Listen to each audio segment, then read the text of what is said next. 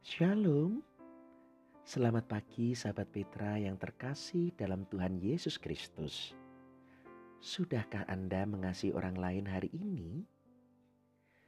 Kita mengawali hari bersama di hadirat Allah yang telah mengundang kita di dalam embun pagi Radio Petra 105,7 FM pada edisi hari Selasa 23 Maret 2021 bersama saya, Pendeta Yosef Krisetyo Nugroho dari GKJ Wirobrajan. Sahabat Petra yang terkasih, kini mari kita siapkan hati di hadirat Allah. Bersama-sama kita berdoa. Segala hormat puji syukur kami naikkan kepadamu, Ya Allah Bapa pencipta langit dan bumi, Ya Yesus Kristus Tuhan dan Juru Selamat penebus kami, dan Allah Roh Kudus, sumber pertolongan dan penghiburan. Kami mengucap syukur Engkau telah menjaga saat kami beristirahat dan memulihkan tubuh kami. Kami bersuka cita sebab kami membuka mata dengan kekuatan dan kesegaran baru pada tubuh kami hingga kami juga melihat Engkau membentangkan hari yang indah dan cerah untuk kami lewati. Dan sungguh kami menyadari bahwa kami tidak dapat melewati tanpa tuntunan tanganmu. Sebab kami tidak dapat mampu menikmati berkat jika kami tidak hidup seturut rancanganmu. Karena itu kami bersuka cita bersama segenap sahabat Petra Sebab engkau perkenankan kami bersama-sama membuka hari di hadiratmu dan kami akan menerima kebenaran firmanmu. Kami mohon kiranya roh kudus membuka hati, pikiran dan jiwa kami. Menerangi dan kami dapat mendengar, mengerti dan melakukan sabdamu. Urapilah hambamu, oleh belas kasihanmu, engkau mampukan menyampaikan kebenaran dan kami akan hidup sebagai pelaku-pelaku firman. Dosa dan kesalahan kami mohon ampun. Dalam Kristus kami berdoa dan mengucap syukur. Amin. Sahabat Petra yang terkasih, firman Tuhan yang menyapa kita adalah sabda salib yang ketiga yang terambil dari Injil Yohanes pasal 19 ayat 26 sampai 27 yang demikian. Ketika Yesus melihat ibunya dan murid yang dikasihinya di sampingnya, berkatalah ia kepada ibunya, "Ibu, inilah anakmu." Kemudian katanya kepada muridnya, "Inilah ibumu." Dan sejak saat itu, murid itu menerima dia di dalam rumahnya. Demikian sabda Tuhan. Yang berbahagia ialah mereka yang mendengar, menghayati, dan yang melakukan firman Tuhan. Hosiana. Sahabat Petra yang terkasih, inilah ibumu, inilah anakmu adalah sabda salib yang ketiga. Dan isinya begitu sederhana. Yesus menyerahkan Maria kepada Yohanes. Inilah anakmu. Dan Yesus meminta Yohanes menerima Maria. Inilah ibumu. Tetapi sahabat Petra, situasinya sungguh tidak sederhana. Sebab saat itu Yesus disalibkan. Dia dalam puncak penderitaan. Kondisinya semakin lemah dan tidak berdaya. Bahkan menuju sakaratul dan kematian. Marilah kita jujur apa yang dibutuhkan saat orang menderita. Ya, perhatian. Kita sendiri kalau menderita kita butuh perhatian. Kita sendiri kalau menderita juga berseru bagaimana bisa memperhatikan orang lain. Bila saya tidak dapat memperhatikan diri saya sendiri. Tetapi sungguh luar biasa sahabat Petra. bagi Yesus yang menderita, dia tidak menuntut perhatian dari ibunya dan dari Yohanes. Justru sebaliknya, Tuhan Yesus tetap memperhatikan Maria yang menderita. Ia adalah janda dan sebentar lagi akan ditinggalkan oleh putranya. Yesus memperhatikan Maria melampaui penderitaannya sendiri.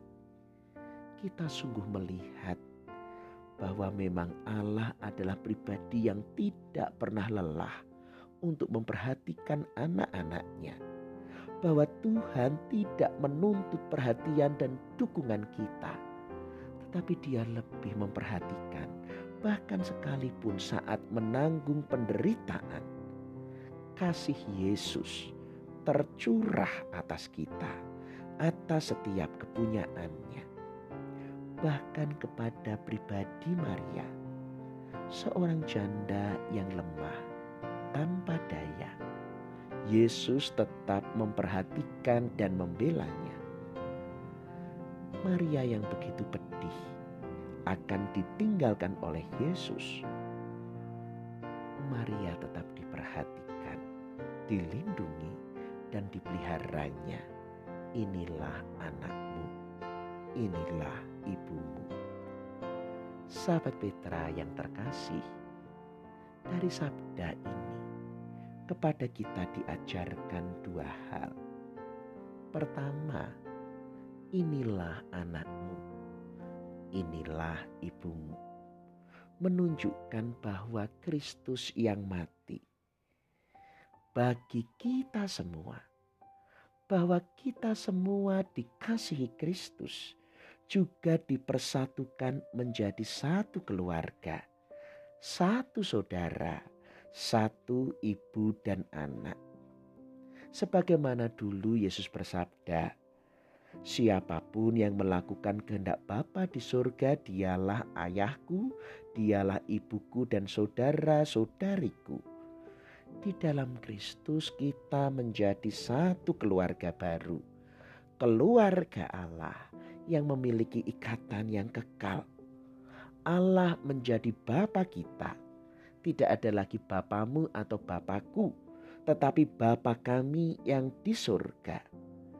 Maka mari jika kita hidup dalam persekutuan, dalam gereja, yaitu semangat kekeluargaan, bukan semangat cari kesenangan, apalagi kemudian berpindah-pindah. Sahabat Petra, kalau kita sungguh menghayati gereja adalah keluarga, maka kita juga belajar jangan sampai kemudian aktif di gereja malah menjadi alasan menelantarkan keluarga. Suami malah tidak dilayani, istri juga tidak dilayani, eh anak-anak malah diabaikan. Setiap manusia tetap akan memiliki peran dan kewajiban dalam keluarga, maka tidak boleh ditinggalkan sekalipun kita juga aktif dalam kehidupan pelayanan di gereja. Perhatikanlah Tuhan Yesus. Dia disalibkan dan penderitaannya bagi penebusan umat manusia di dunia. Tetapi Tuhan Yesus tidak melupakan dan mengabaikan ibunya sendiri. Tuhan Yesus menyerahkan ibunya kepada muridnya Yohanes. Jangan sampai pelayanan gereja kita menjadi batu sandungan dengan mengabaikan keluarga. Tetapi penting juga sebaliknya. Jangan sampai kehidupan keluarga malah menuntut sampai tidak ada waktu untuk bersekutu dengan jemaat Tuhan dan waktu untuk melayani Tuhan. Kadang begitu banyak alasan demi keluarga, bahkan demi pacar, tapi Tuhan malah ditinggalkan. Banyak alasan demi keluarga, lalu panggilan pelayanan diabaikan. Yang penting keluarga dulu, lalu sama sekali tidak bersekutu, apalagi melayani. Bahkan ada yang aktif di gereja itu perwakilan sudah bapaknya saja yang aktif. Yang lain gak aktif sudah diwakili. Yang lain malah membatasi diri. Sahabat Petra, mari kita ingat ketika kita bersama berbakti, bersekutu, menerima perjamuan kudus yaitu tubuh dan darah Yesus, roti dan anggur, kita diingatkan bahwa di dalam tubuh dan darahnya kita menjadi satu keluarga.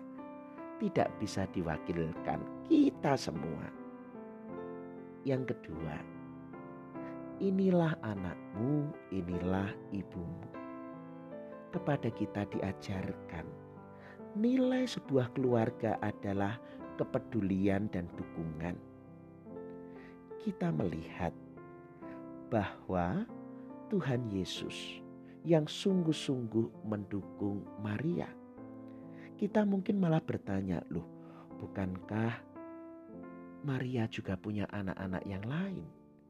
Lalu mengapa Tuhan Yesus malah menyerahkan Maria kepada Yohanes?